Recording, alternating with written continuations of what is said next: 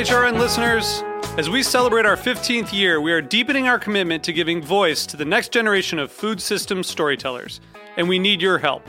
Our internship and fellowship programs help activate new possibilities for underrepresented and underestimated young people through experiential journalism, audio engineering, and production training.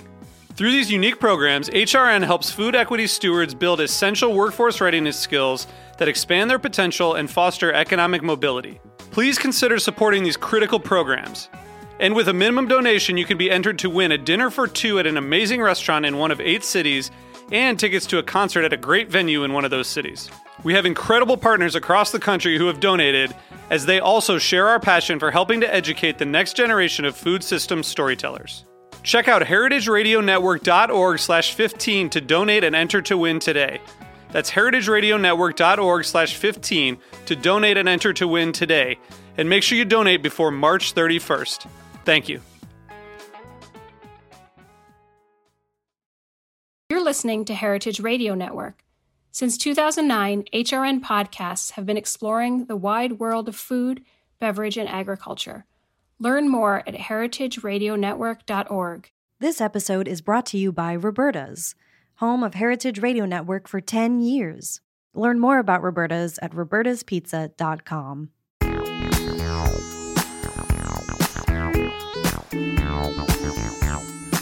Welcome to Dyed Green. I'm Kate McCabe. And I'm Max Sussman. We often talk on this show about how Irish food is not just Guinness and potatoes. And yet, here we are about to interview someone who owns a chip shop. I had never really thought about the fact that there might actually be a type of potato that is the best to make a chip Yeah. with. and not only that, but like that type of potato isn't necessarily available year round. How many kinds of potatoes do you think there are? At least 45. 5,000. Oh my God. Get out of here. No. I'll um, stay. Did you know that the potato was my first culinary love?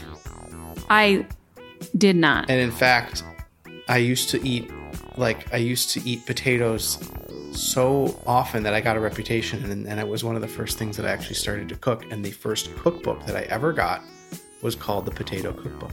Oh, interesting. Yeah. But our guest this week is interesting, not in only in terms of her potato knowledge, but in so many other ways. Eunice Power is who we are so lucky to be speaking to.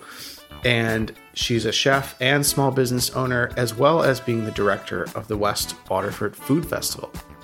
Eunice opened the restaurant and chips in Dungarvan, which is in County Waterford, a few years ago. And on today's episode, we talked to her about so many things from potatoes to where she sources her food from, how to provide really great, fresh, and sustainable food at reasonable prices.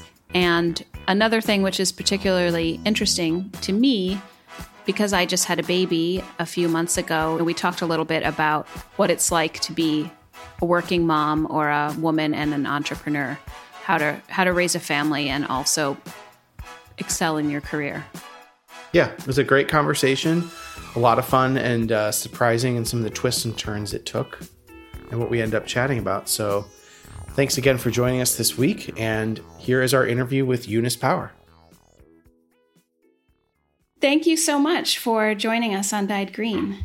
We're really excited to talk to you today.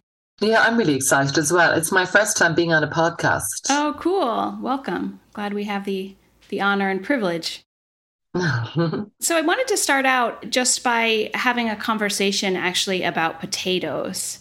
Uh, When we talk to Americans about Irish food, we often make the point that modern Irish cuisine is so much more than just potatoes and Guinness. But the reality is that Irish people do eat a lot of potatoes and probably mostly in the form of chips. And with that being said, uh, we would love to hear about what type of potato you use for your chips and how you are able to go about finding that perfect spud. okay, so that's the perfect in quest of the perfect spud. So I'll give you a little bit of history. So um up to about, I suppose, 15, 20 years ago, um, potatoes were a huge part of our diet. I mean, no main meal was complete without potatoes. And in some cases, that is the case. You know, it's the um, meat, spud, and veg. You know. Um, however, about I suppose ten years ago, there was a marked move away in Ireland from eating potatoes traditionally, you know, as they were eaten traditionally as part of the meal. So potato growers were looking at different types of potato to grow that the market was looking for. So in Ireland, traditionally, Maris pipers were used for shipping potatoes, and they were grown in the UK and um, and they're imported to Ireland. Now, Italian um, chippers, who were the original chippers, um, always got their potatoes from Italy, and then Irish chips generally came from the UK. So there was a government sort of incentive, I suppose, to start people, to encourage people to grow the Maris Piper potato. And it was done with a greater or larger, you know, success in different areas. So in Dungarvan, where we are, we're on the coast, but we're um, surrounded by mountains on one side and the sea on the other. And as it turns out, we have the perfect microclimate to grow Maris Piper potatoes. So, um, five years ago, five or six years ago, I had this um, idea that I'd like to, and actually, it was always kind of there in the back of my mind that I'd like to open a fish and chip shop in Dungarvan, well, a takeaway. And um, so, my reason for doing that was that A, we were on the coast. Um, we were, you know, we're in the sea. with a beautiful harbour in Dungarvan, which used to be a trading harbour. You know, now it's kind of silted up a little bit and it's mainly used for recreational boats. And um, when the opportunity came up to buy a premises on the quay, I jumped at it. And I opened um, my takeaway, which is called And Chips. So the idea behind this was that I was using the potatoes that were grown within a kilometre, two kilometres away in my takeaway and you could have anything with them. So you could have your um, chips, we could fish with them or indeed burgers and we, so, you know, and everything is sourced pretty much locally. So yeah, so we opened on chips and I, I didn't know as much about potatoes and the cooking of chips as I do now. I started off thinking, you know, this can't be, um, this can't be too different. And people seem to think there's a standard way to cook potatoes um, which isn't the case because we're dealing with a live kind of product that changes as the year goes on. And little things that happen, like little climate episodes that we have here, like for example, potatoes are ready to go into, we're in storage, waiting to be delivered. And we had a really bad frost um, last November time, which wasn't kind of expected. It sort of caught us by surprise. And the potatoes then, because of the frost, the sugars changed and they became really the sugars, the starch changed to sugar, and um and they looked fine. And they were peeled and they looked fine. They were chipped and they looked fine. But once we started to cook them, they went a really dark brown color, which means the sugars are high. So a lot of those potatoes had to literally just be composted. And then as the summer goes on and we're just between the um, we're just between the new crop and the end of the old crop. We also find that the potatoes get a bit high in sugar, so we have to look at a different variety at that time. Now I go to my grower and he tells me this is kind of one I have in the interim, and sometimes they're really good and other times they're not as good. But there's always kind of a six week period there. But as we're approaching that period, we have to treat the potatoes a little bit differently. So we may have to soak them in water, um, blanch them a bit, little bit less, and a little bit less cooking time. So it's not, you know, it's it's not a straightforward kind of operation when you're dealing with fresh food, and potatoes are the same as as everything else. Wow, what a what a great answer to yeah, that question. There's yeah. so much more to it than that's I so think fascinating. Most people, yeah. most people would ever think. You know. I know a lot of people think, you know, you get like like McDonald's, you know, there's a standard potato, and there's a standard chip all the time. But when you're cooking with fresh ingredients, there's always going to be variations in how you cook them and how you treat them, and how indeed each year is going to develop. I mean, I'm always looking out for blight because, you know, blight is a really big problem, and now we in Ireland now we have that kind of war. It's not warm yet, but we have a, a lot of dampness and that can cause potato blight. And for me, that would be a real problem, you know. And then also, you know, last year with the Ukraine war and everything else, all we heard about was the price of fertilizer. So I'm, I'm, I'm waiting for those really expensive potatoes to hit the decks and see what price they're going to be shortly. There's a I'm reminded of there's a restaurant in New York called Balthazar, and they're like really well known for a couple things, but they do steak frites, steak frite, and it's like a just a huge part of their meal of the menu. And they go through like hundreds of cases of potatoes a month, and there is that gap between the one crop and the other crop where the sugar content changes and they have to their solution was to actually uh, rent like storage space in New Jersey and warehouse the potatoes that they would need and pre-buy them it's just really interesting to know some of the behind the scenes stuff that happens to make the end product the same for people you know yeah, no, it's it's incredible, and I suppose we don't because we're trying to buy from one. We're buying from one supplier, and we actually take 50% of his crop. And we have a tiny little place on the quay in Dungarvan. But, like, you know, we could go through a ton of potatoes in a weekend if it's a really, really busy weekend. And I love those weekends. Um, but, and it's funny because in Chips, we have an open kitchen and it's facing the sea. And it's a really hot little, you know, it's a really hot little kitchen. And sometimes I just want to run out and jump into the because it gets so warm in there. Because whilst we have extraction, it's air in and air out. And if it's anyway warm outside, it kind of contributes to the heat in the kitchen, you know? But um, I suppose some of my theory behind and chips and behind the potatoes is that, you know, that we I really want to keep the food miles down. So I really want to buy locally. And um, and if we have a little period, an interim period where we can't get from one supplier, he will say, and we want to do with the same person all the time. So he will he'll know what we're looking for and he'll get them from a local grower nearby. But it's very much keeping everything in the community. The money goes back into the community. And, you know, like as I mentioned earlier, we want to be a sustainable chipper. We're not there yet, you know, there's um but but we're getting there. We're making small measures all the time to make ourselves more sustainable. Where did that kind of ethos come from? Was that something that you were always interested in? Uh, it's me. It's it's it's all me. A previous job, I'd say I'm actually unemployable now. Like I've worked for myself for about 25 years. I don't think anybody take me on. But it was um, so 25 years ago, I started off a catering business. So my background isn't actually a chef. I studied hotel management. I did my craft training in Switzerland, my management training in London. And then I came back to Ireland. And I think you actually have to go away to come back and appreciate what you have.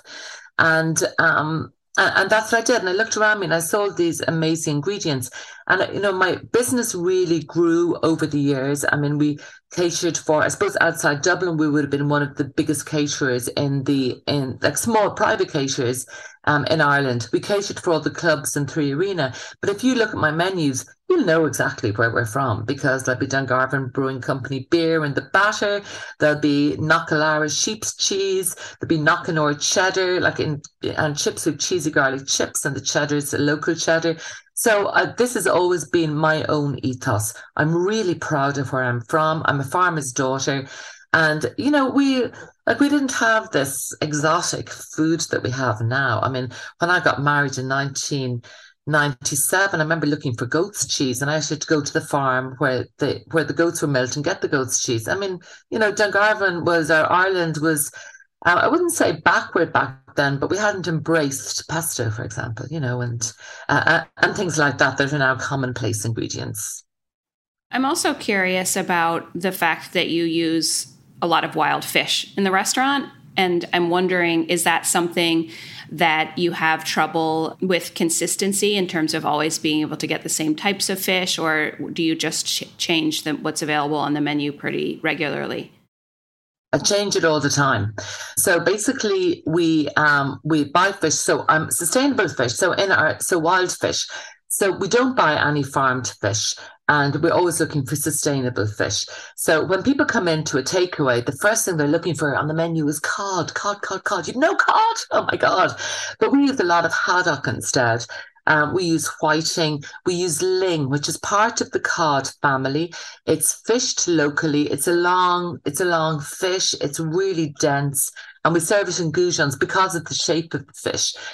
Um, we buy all of our fish in fresh, but like yesterday, somebody rang me and said, I have 30, uh, I've just got 30 kilos of ling in, will you take it? So I took it. Now, I, I, didn't need it, but I took it, I prepped it, I vacuum packed it last night in five kilo bags, I put it in the freezer. So I have a little stockpile there in case I need it. But um, yeah, and we take it, we take what's on the market. I mean, with different things coming in, you know, you might, and it's always price, okay? And I'll, I'll go back to price in a second. Um, a gurnard we get sometimes. We get when plaice was in season there a couple of weeks ago. Once the water gets gets get, gets warm, we have plaice lemon. So so there are different times of the year. I mean, not going to get plaice in Dungarvan in November because it's you know it's just not being fished. The warm the water isn't warm enough. Um, and so we, we go uh, seasonally. And if there's only one fish available, well, that's all we'll have. You know, if it's just haddock, and we can do lots of different things with it. We can do fish burgers or fish tacos. But generally speaking, we will nearly always have ling. We'll nearly always have haddock. And the one fish that we um, that isn't an Irish fish, it comes from the Atlantic and it comes in frozen, are scampi and um, but they, again they're wild Atlantic scampi, and we buy those in frozen, and then we just defrost them daily and make scampi out of them, and they're absolutely delicious. We have a great reputation for scampi. But things like calamari are coming at the moment, squid is coming in, and you know, so we just see what's there, and we're able to take it, and then we're you know, like in any business, if you pay quickly, if you're a good customer, if you take big volumes, you're always going to get the priority, and the you know, they're our, our suppliers are going to look after us. So our fish comes from um, from far ways, West Cork, East Cork, um, Waterford, and then we um, go as far as Wexford. So that's generally where it's along the east coast, the east and kind of slightly west coast.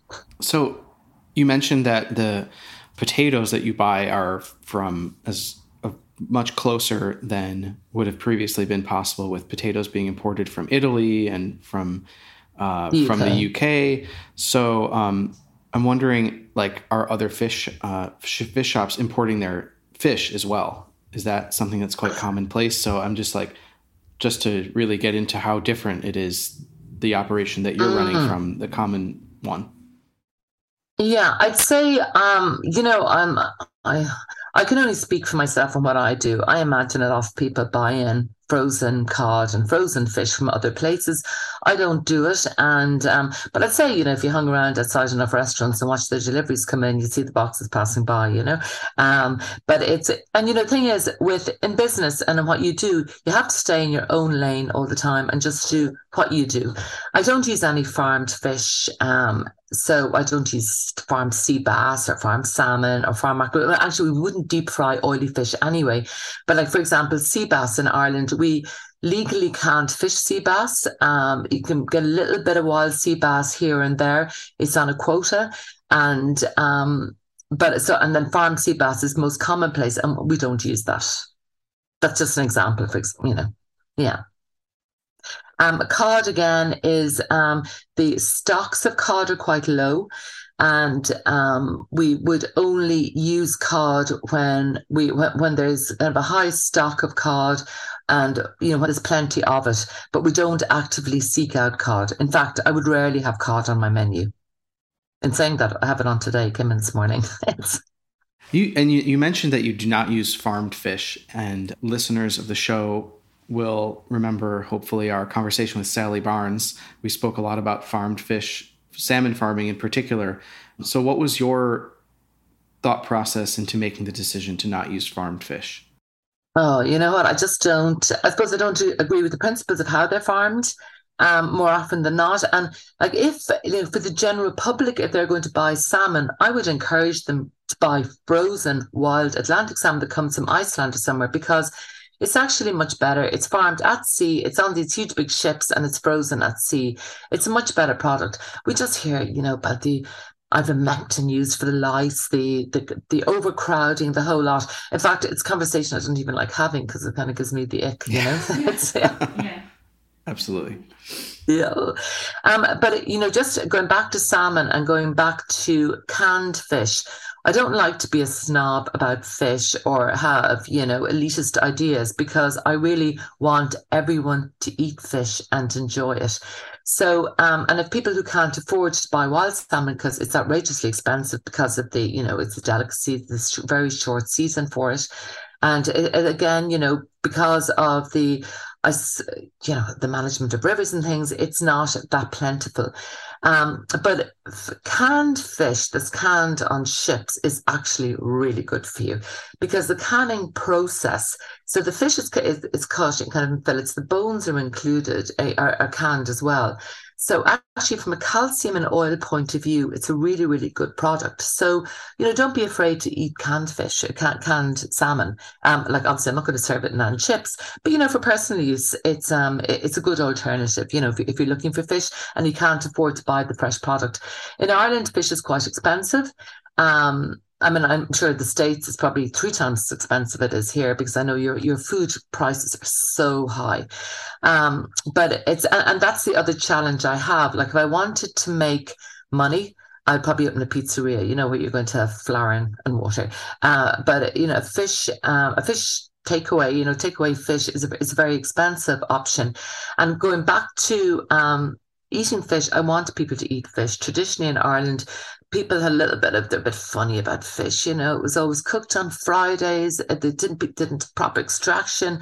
It was fried in very light frying pans. The frying pan, the whole house stunk of fish. You know, and it put people off. So they tend to like to go to a takeaway or somewhere and they get lovely fresh fish, and they don't have the the cooking smells around their house or their apartment the other um, the other side of fish is that in restaurants, you know, fish is quite expensive, um, not because just because of the fish, but because of the whole service around it, you know. So I really wanted people to come to Dungarvan, have lovely fresh fish and chips, have lovely burgers and chips, um, freshly made chicken goujons. We have a lovely Syrian chef that makes falafel for us as, as a vegan option, and uh, be able to have that sitting outside and for a family to come along with two adults, two kids. We serve half portions of fish for kids. And to be able to have two glasses of wine, have all that for 50 quid, you know, so 50 euros sitting on the side of the water. And they've had a really good meal. There's, and, and they can talk about it and have opinions about it, you know, and it's, um, our branding is lovely. It's people, something people associate with. And so if you go to Dungarvan, go to An Chip, sit on the quay and have something nice to eat that isn't going to break the bank, but you can experiment, you know? And I spoke about Ling earlier. When I was small, Dungarvan was a great town for angling. So in the summertime, you see these big scales and fish hanging off them. And very often it was huge big cod or big ling. So Dungarvan is quite famous for ling. So, and a lot of people haven't heard of it. So, you know, I'm delighted for them to come in and try it and we'll tell them all about it. Uh, I wanted to touch on a couple of things that, that you just mentioned to talk a little bit about the price of food. We own a small fast casual restaurant in New York, and sustainability is really important to us too. And I know we're always talking about the true cost of food, which is a conversation that comes up, especially if you if you care about supporting food producers and you care about the, the origins of where the food comes from that you serve. A lot of people want to eat organic food but then when it comes to paying more for it in in a restaurant or in the grocery store they can sometimes balk at the prices. And i'm not sure if you read jp mcmahon's recent op ed in the Irish Times where he kind of pushed back about people's complaints of the cost of food in restaurants. I also know that in Ireland, there's been some conversations recently about grocery stores and food retailers bringing their prices down. So I guess that's kind of a long winded um, preface for my question, which is as somebody who really prizes working with local suppliers, working with wild fish, you have a lot of a lot of things that are important to you that are driving your own food choices. Um, how do you keep your prices reasonable? Do you feel a squeeze too in that regard? Absolutely, Kate. Absolutely, I feel squeezed. Um, we're and you know what's really squeezed us this year, which came from like you know it was kind of came from the side was the cost of power. So we're always looking at the price of food. But then our cost of cooking the food and keeping the place open was so high that it kind of took my mind off the food price. But yeah, so traditionally you look at GPs, and I'm sure you do as well. So I've had to make a trade off between having a traditionally high GP that a takeaway would have to really staying in my lane, focusing on the quality of the product and hoping to get volume and that is what we that's what i look for. So and the other side is the cost of like so traditionally you know we looked at percentages you know for wages for um, food costs for power etc they've all gone absolutely out the window over the last few years because yes the price of food has gone up. Nothing like the us now but it, ha- it has really gone up um, in fact, the price of butter went down last week. We're all delighted about it. Um, but it's the price of food has gone up. But we also, as employers, this whole idea about sustainability and about fairness and in the community, you have to pay higher wages as well, you know? So those margins are really, really squeezed. Um, with regards to organic, like my potatoes aren't aren't organic, but they're locally grown. They're grown with as little chemicals as possible. And we're probably in a unique place in Ireland because agriculture hasn't taken the same sort of dramatic turn as it has in other countries. We don't have that mass production. We have a brilliant climate for growing grass. We for growing crops. So we are really, really lucky here and our um, our farming policies are such that you know we have nitrogen policies we've we've all these different policies where farmers whilst they're not organic you know they're near as damn it you know? So we um so i'm kind of pretty confident when i buy fruit and veg in the supermarket that whilst i'm not buying always organic i'm buying from a really good source.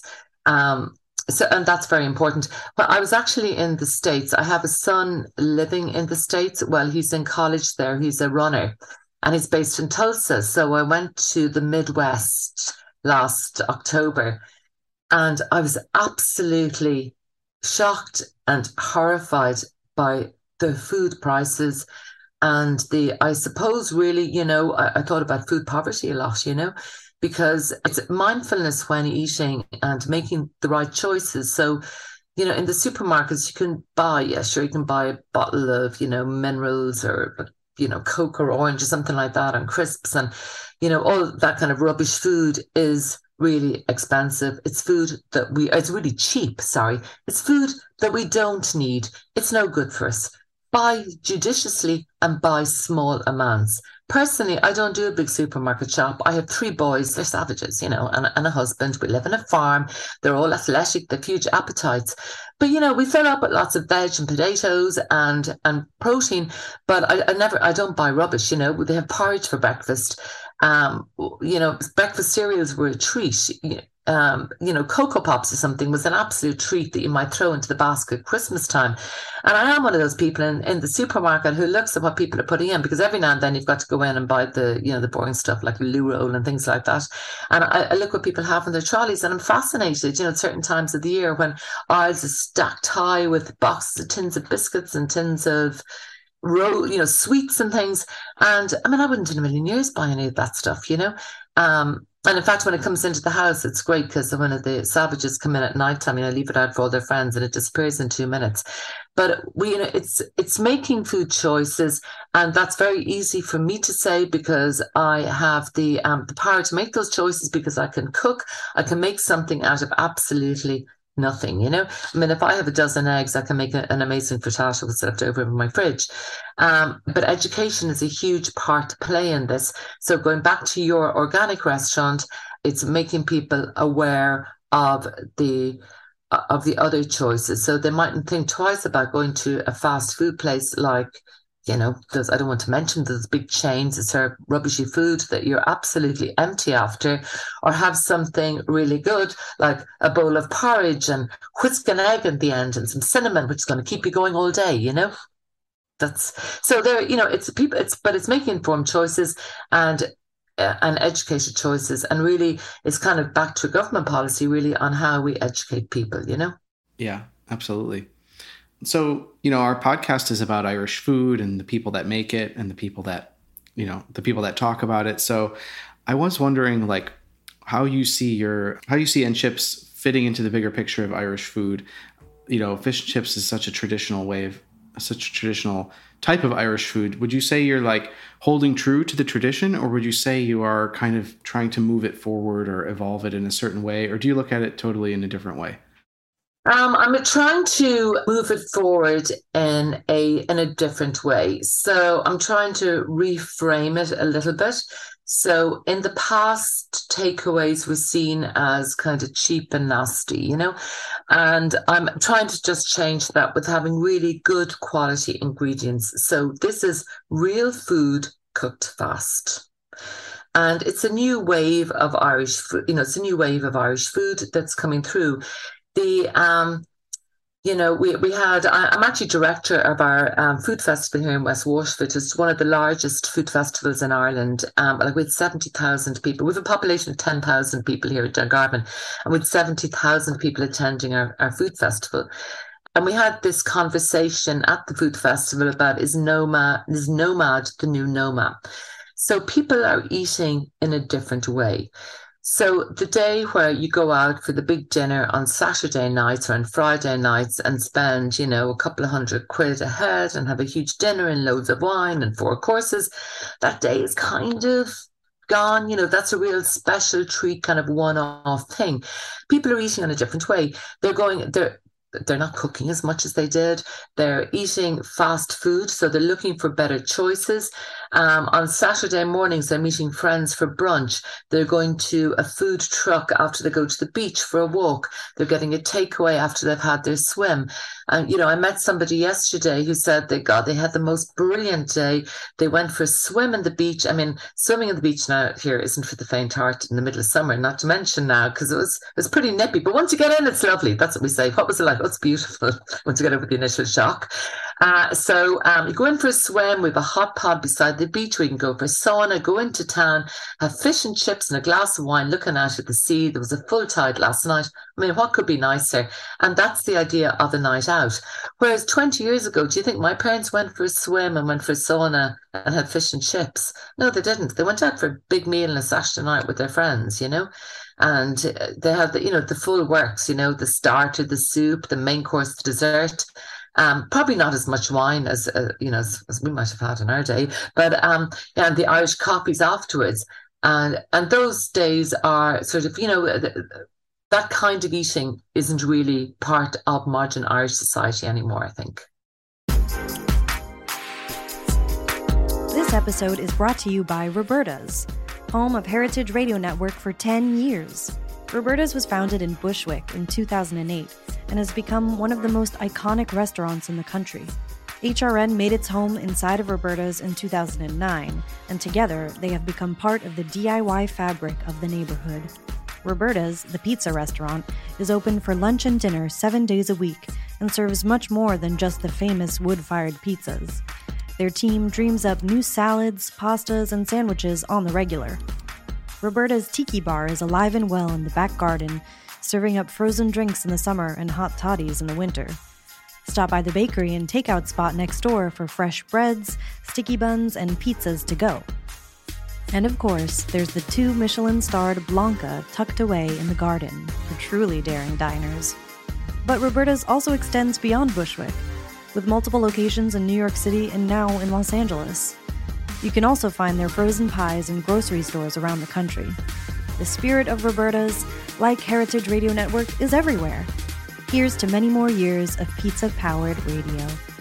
Learn more about Roberta's at robertaspizza.com.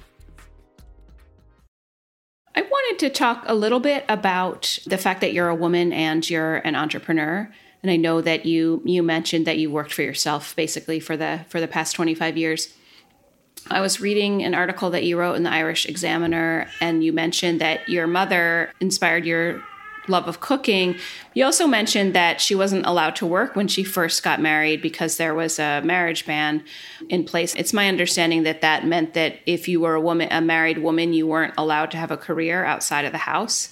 I'm not sure if, if there were exceptions to that, but it just made me think a lot about women in Ireland today and the fact that there is perhaps a generation gap when it comes to women as role models for other women that are coming up. So I, was just wondering if you could talk a little bit about women that came before you that you were particularly inspired by when you were when you were setting out to to work for yourself. Yeah, um, that's that's very good. Uh, it's a very good question, Kate.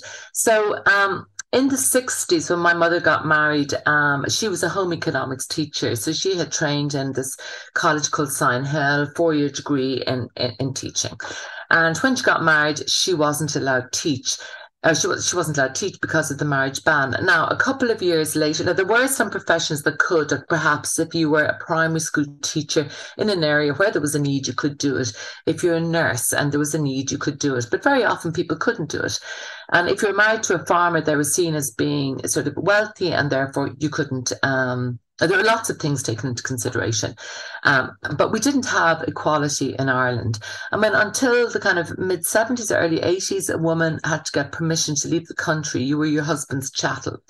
So, and, and there was a very traditional role for par- for women in the home. Now, um, there were some people outside that, and I can think about Jane O'Callaghan in Longueville House.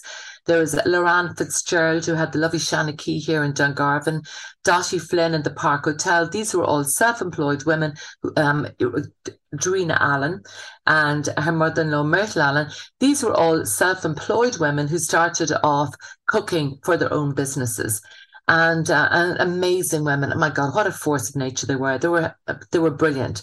Um, but traditionally, cooking in Ireland was a men's domain. There weren't that many female chefs because of the unsociable hours, etc. Now, I would say that when I started working for myself, it was in 1997. I got married. Um, I found it hard. So I married a farmer, and he still had probably traditional ideas about me and I had traditional ideas from where I came from. So I was on that cusp of, you know, still trying to be a traditional wife and mother and have my own business. And you know what? It was really, really tough. Somebody asked me recently, what was the most stressful time of my life? And I said, all of my 30s and 40s. Like, really? I'm in my 50s now and it's brilliant. The children are reared and I can kind of, you know, I'm my own boss. I can do what I want. But I can tell you, you know, coming home from work at 11 o'clock at night to probably an untidy kitchen, getting up early, trying to get the lunches for the kids, get them out of school, get the house somewhere kind of tidy, start off again for the day. I was running and racing all of the time. It was really hard. And who put that pressure on me? Probably myself. Probably I was in at a level in my business whereby I didn't have enough money to have a full time housekeeper, a childcare. I was still trying to be everything to everyone. And you know what? I'd say most people were like that in my shoes. And whilst a lot has changed, not a huge amount has changed. You know, women are like somebody has to look after the children at home and if if if the men have the job it does you know a lot of that falls on women i know we've equality and we've child you know sharing of house tasks and that kind of thing but um, and I look at my own kids and I wonder, have I done a really bad job for them? Or will their wives curse me in years to come because I have, um, in many ways, kind of filled that traditional role at home. But it's um, it's hard, you know, for women as entrepreneurs. It's, it's still quite hard and in the food business, you know, when you shake it all out, you know, when you shake all the costs going in and the and you put in childcare and all of these other contributing factors, and then you look at what comes out at the end, it's not the, the margins aren't huge. You'd want to really love it, you know. And and I really love what I do. I'm really passionate about it because, you know, the money side of it for what goes in isn't as um isn't as profitable uh, as it really should be for the inputs going in. And so, female entrepreneur, like I'm all for women, I'm all for independence. I think that women should always have their own income, but all of that comes at a cost. And and you know, we're, we're 30 or 25, 30 years on from when I started out, but things have changed, but not in huge leaps, you know, and the support there for women isn't that brilliant. I mean, actually, when I was 25 years ago, I was looking for a bank loan and I went into our local bank, and the bank manager had the conversation with my husband about me. I'm sure that wouldn't happen now, but you know, that was only 25 years ago. I feel like that, that even if that isn't exactly how the conversation would go, that I think that that dynamic still exists a lot. I know Kate and I have been in in in uh, social interactions where I'm getting all the questions and attention. And it's like, no, like that yeah. has nothing to do with me. You should be asking Kate about these things, but the assumption is there for some reason. Mm. But that's yeah, it's it's pretty interesting to me because we actually had a baby in in January. Um, we have a set. Oh, congratulations! We have a, thank you. we have a seven year old, and then you know, and now we have a almost four month old, and you know, uh, our business, our travel business started getting really busy just right around January, um, much busier around January when she was born. So I, uh, you know, I'm in that stage right now where I'm juggling trying to build the business and take care of the child. And, you know, Max is a phenomenal father and partner. So that's great. He's also a chef. It's, it's, that's like a, um, kind of a trade secret if you if you want to marry if you, want to marry a chef. anyone, yeah exactly. If you marry a chef you know whether you're um whoever you are it's really great to have someone else be cooking for you but well you but, might end up with somebody who just eats grilled cheese over the over the true, trash can true also, true so. but yeah no i mean i think definitely when you're um you know when you're a woman and you're and you're holding a baby sometimes people don't even ask you like what what you do because they just assume you know you're the mom.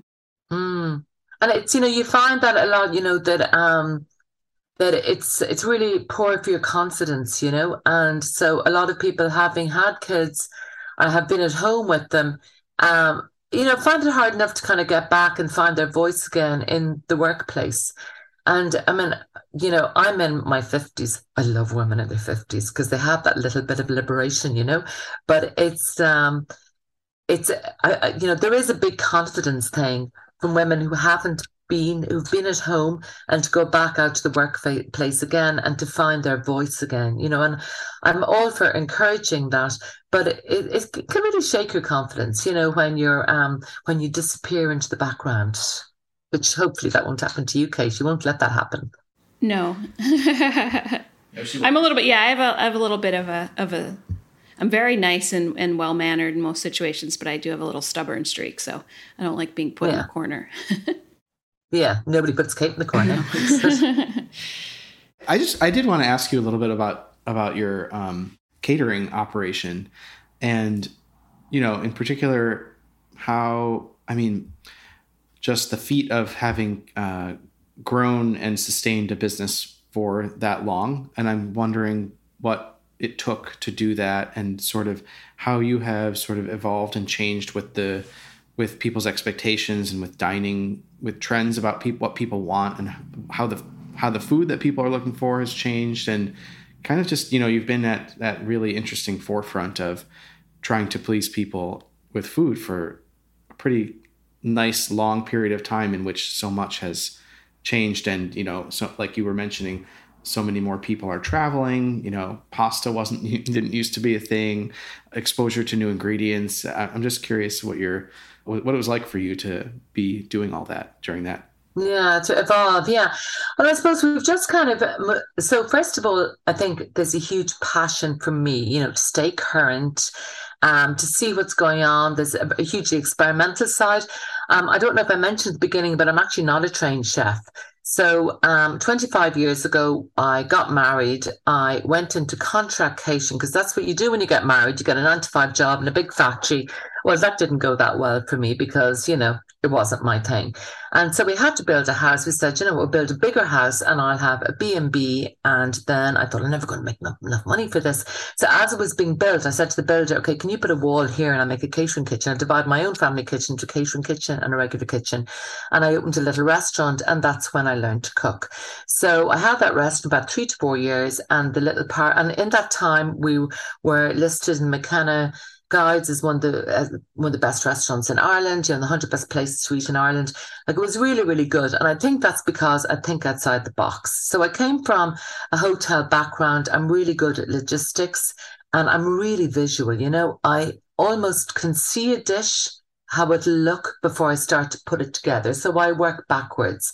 So traditional chefs are sort of a little bit horrified by my approach sometimes, but but not really. But this is my approach, and it's all about like looking around. Well, what can I get? You know, and um, so when you when I started off, first of all, I didn't have the confidence to say that you know I was I was led by what people wanted me to to produce as opposed to what I felt would work. And so you look and you look at, you know, your biggest learning exercise is what comes back on the plates.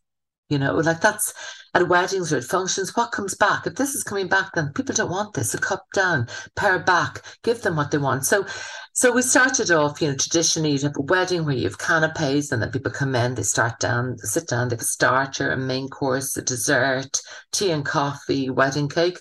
So I'm I'm catered for very few weddings now, and I, I, can tell you why in a minute. But um, so next weekend I have a fab wedding. I'm really looking forward to it. Like in fact, last night as I was going to sleep, I was thinking about you know the the canapes, which aren't exactly canapes; they're anti.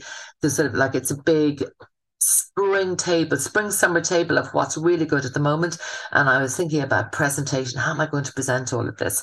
So um, what's happening now is the starters are getting much, much lighter and the the food beforehand is getting not heavier, but but more, you know. So we're going to have little jars of of little of fresh crab. But in Ireland, our crab pots go out on St Patrick's Day, and so from the end of March onwards, with that lovely wild hand picked crab, which is wildly expensive as well, but it's absolutely gorgeous. So with crab, there's going to have some pickled radish with that. Um, I have lots of wild garlic at the moment. I'm going to make a wild garlic mayonnaise. It's just very, very mild, not too strong. Um, we'll have some lovely fresh salmon, some smoked oysters from Hedermans with Guy Frank Hederman smokes. Um, I uh, sorry, smoked mussels. They're absolutely divine. Have you had them on your program yet? No, oh, not no, yet. not yet. No, he's a great smokehouse and he smokes butter, and we'll have some of that. Um, some brown bread. We have Al's lovely so it's an Irish treat, so um, smoked ham from Gubbeens, and then we have uh, a lovely baker here in Dungarvan who makes some gorgeous baguettes. So and some uh, Irish farmhouse cheese. So we'll have big tables where people come and they'll help themselves to all of that beforehand. Starters then are very light, so we'll have some Irish mozzarella with some new seasoned tomatoes.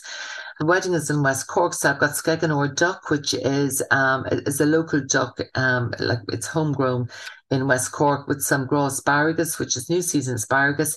And then for dessert, then I'm doing these amazing dessert gardens. So people aren't going to sit down for dessert, we're going to walk around. So I'm going to make it just some lovely little cake pops, um, lemon, little lemon bars, um, macaroons, um, chocolate brownies, tiny little creme caramels with rhubarb. Um, so people were going to walk around with desserts because now people don't really want to sit down for traditional pudding. They want to move around and have movable feasts.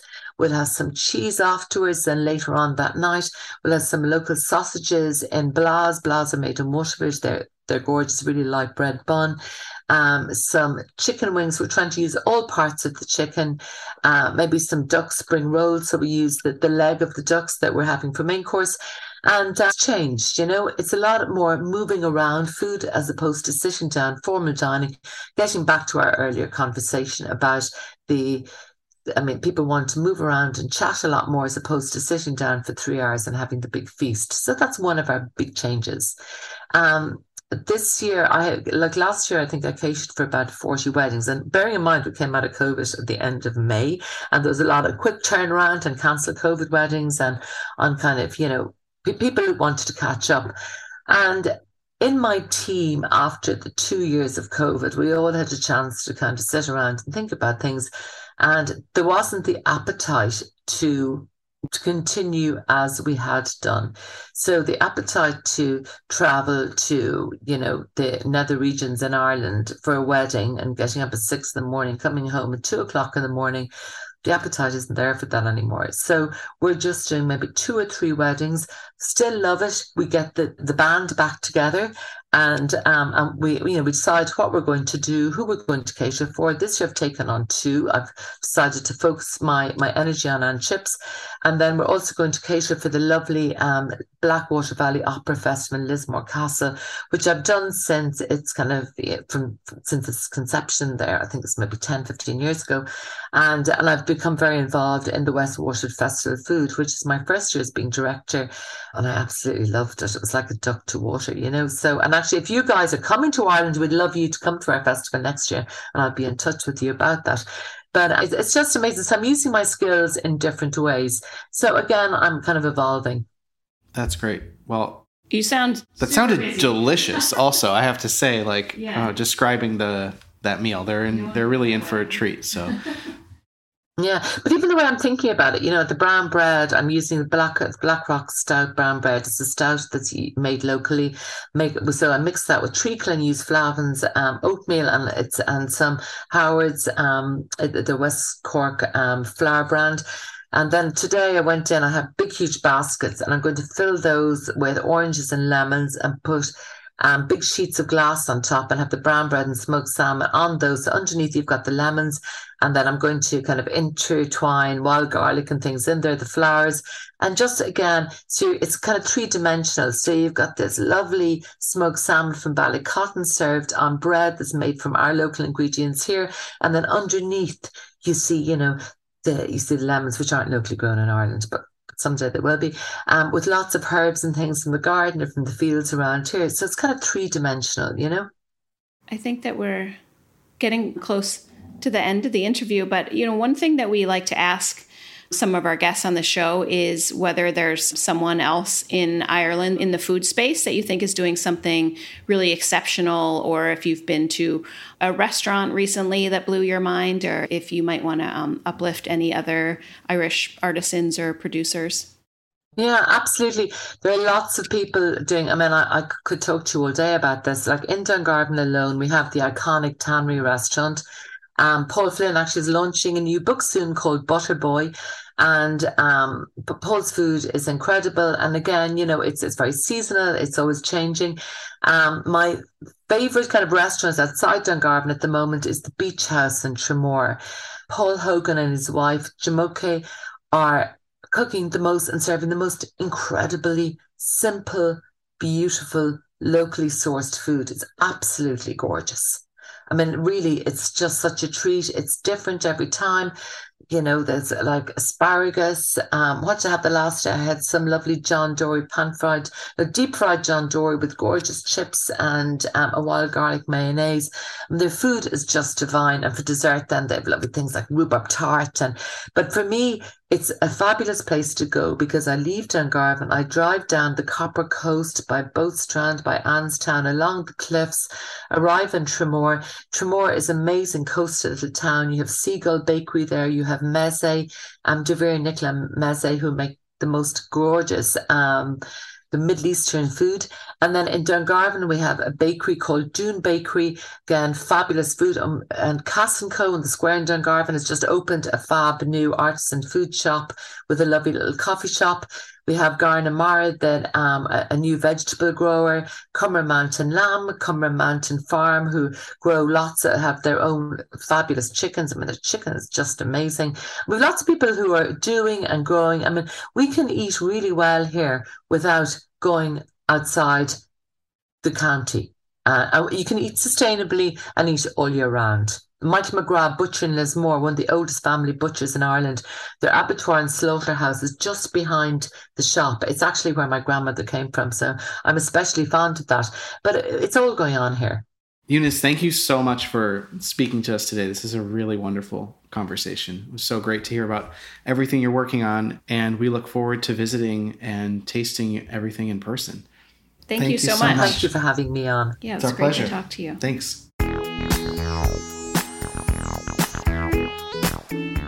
Dyed Green is powered by Simplecast. Thanks for listening to Heritage Radio Network, food radio supported by you. Keep in touch at heritageradionetwork.org slash subscribe. Dyed Green is a project of Bog and Thunder, whose mission is to highlight the best of Irish food and culture through food tours, events, and media. Find out more at bogandthunder.com. We'd love to hear from you. If you have any story suggestions, questions, or things you'd like to share in response to our broadcast, you can email us directly at dyedgreen at heritageradionetwork.org.